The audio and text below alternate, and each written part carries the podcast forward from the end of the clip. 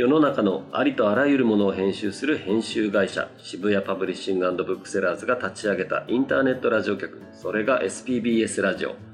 西麻布のスタジオ SPBS からカルチャーやエンターテインメントに関する数々の番組を全国のリスナーに向けて発信するラジオ局です。ここはそんな SPBS ラジオが運営する聞いて楽しむ夜の本屋さん。さまざまな分野で活躍する個性豊かなパーソナリティが仮想天使となって好奇心の赴くままに音楽や映画ファッションにアートそしてビジネスに至るまでカルチャーの今を縦横無尽に語る場所です。当店の扉を開けるのは好奇心と遊び心に満ちた大人たち。夜の会話をとことん楽しめる特別なお客様たちです。さて本日は私がこのラジオで話したい写真家をお迎えしたいと思います。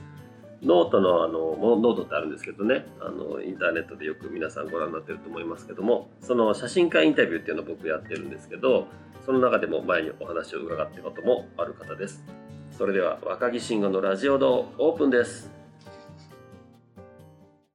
You are listening to Young Tree Radio. はい、えー、では大森克美さんまたよろしくお願いします今回もよろしくお願いします、打ち合わせですね。そうなんです、はい。なんかありますかこんなことって。いや、ないですいよ。やないですよね。僕も初めてですだから ほぼ思いつきで始めちゃったみたいなところなんですけど。でも楽しいから。そうですよね、はい。なんかその僕らがどんなことを考えながらどういうふうにしながら本を作っているかみたいなことを、まあみんな興味ある方はね知りたいかなと思って、はい。まあ、実際僕らもこう公言するとやらざるを得ないみたいなところもありますから、まあ、有言実行を無理やり自分にプレッシャーをかけさせるためにも、、は いろいろと、はい、よろしくお願いします。よろしくお願いします。それでですね、はい早速ですけど。えーっとまあ、今回10人ぐらいの方にお願いしてるんですよ。うん。で皆様、えーいろんな、まあ、ジャンルの方もいらっしゃるんですけども、テーマとして、まあ、前回言言っていた昔作っていたヤングトゥリープレスは、まあ、個人的ジャーナル誌要するに、まあ、自分の中にあった話自分が見た話聞いた話経験したことを自分の文章で自分の写真で、えー物語をし物語として語っていくという、はいはい方法なんですけども、それに今回はその新たに日記っていう形式を、えー取り入れようと思いまして、えーまあ、ヤングトゥリーダイアリーみたいなはい。形にしようと思ってるんですな。るほどな。で、えっと、その大森さんにお願いしたかったのは、うん。その中での、まあ、日記をつけていただくんですけども、まあ、日記ってほらなんかこう毎日つけなくてもいいじゃないですか、はい日にちっていうものが実は大事で、うん。この時期この何日にこういうことを見た。うん。でそこから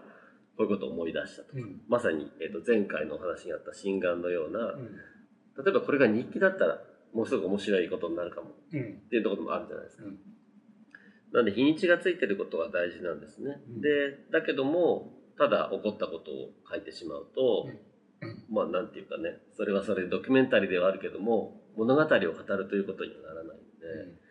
なんかそれをきっかけに何をどう思い出していったかっていうところまで書いてほしいなと思ってるんですよね。何を思い出したか。とかね。まあ例えばの話なんですけど、でえっと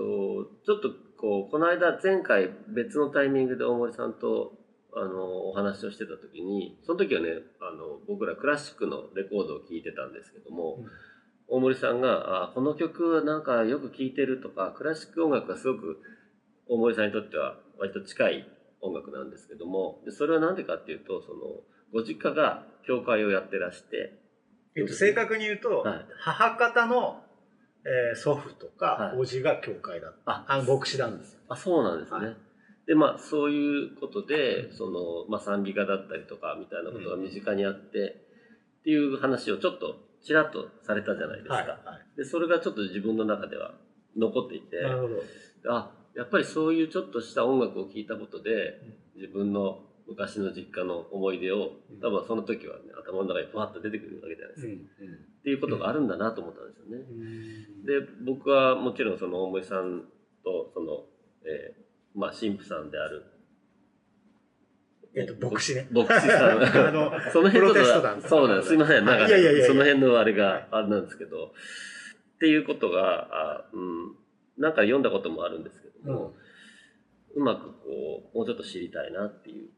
ことはあるんですね。だからまあ生い立ちではないけど、うん。そういう自分のこういう今までの行動の指指針というか、はい。何かしら元になってるようなことっていうところもうまくその日記形式で含まれるとうん。読む人は大森さんのこともよくわかるしうん。大森さんはどういうことによく気がつくのかなとかどういうことを気にして生きてるのかななるほど。みたいなのが分かるえーっと正直になれってことですよね。それ。えっとその日記っていうのって、と。うん。なんだろうな。正直であるっていうこととそのでも公開を前提とした日記になるわけじゃないですか、はいこれって。はいはということはそのエンターテインメントとはちょっと違うんだけど、いうんちょっとこう架空の読み手を想像しなければうんならないところもありますよね。うんそこがまあ不思議というか、ああ、なんだろうなと思って、うんえーっと、そうですよね。それでその、誰か架空の読者がいるっていうことによって相対化されるっていうか、うん例えばさっき慎吾君が言った、あの、教会の礼拝の時に、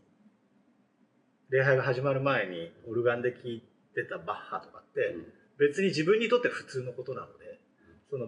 ピンとくる話でもなくて、うん。ああ、そうだよなっていうつもり、そうなんですよ。ってうんいう、ただそれだけで言ったんだけど、慎吾君には別の響き方をするわけじゃないですか。うん。そので、神戸で、神戸の教会で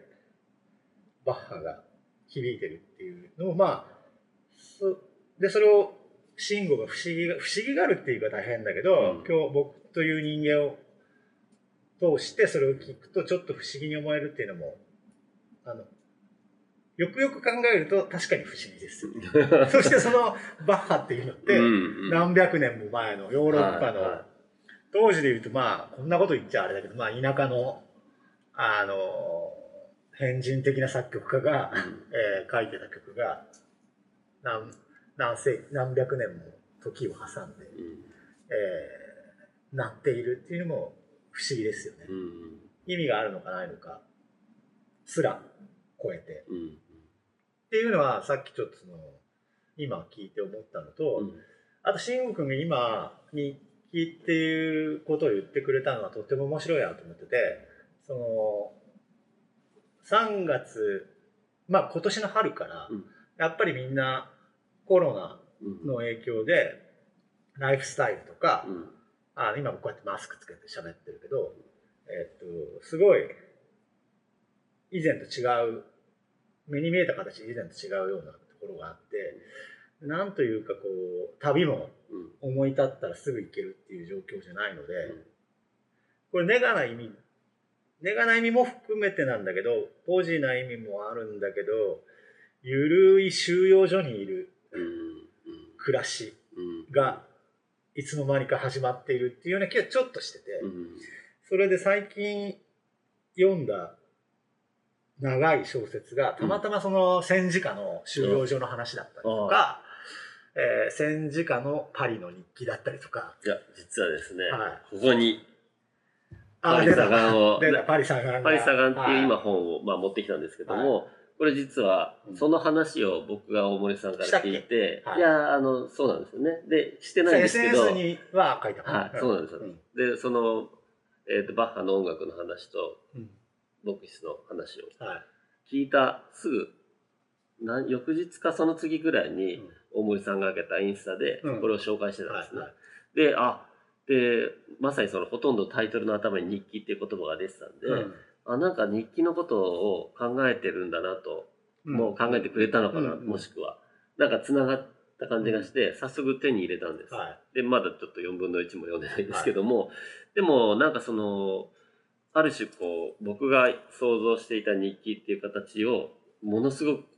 うまた全然違う方向からうん。大森さんは捉えていたんだなっていうのがそれがそのすごい広がりを感じてやったと思ったんですよね。なるほどね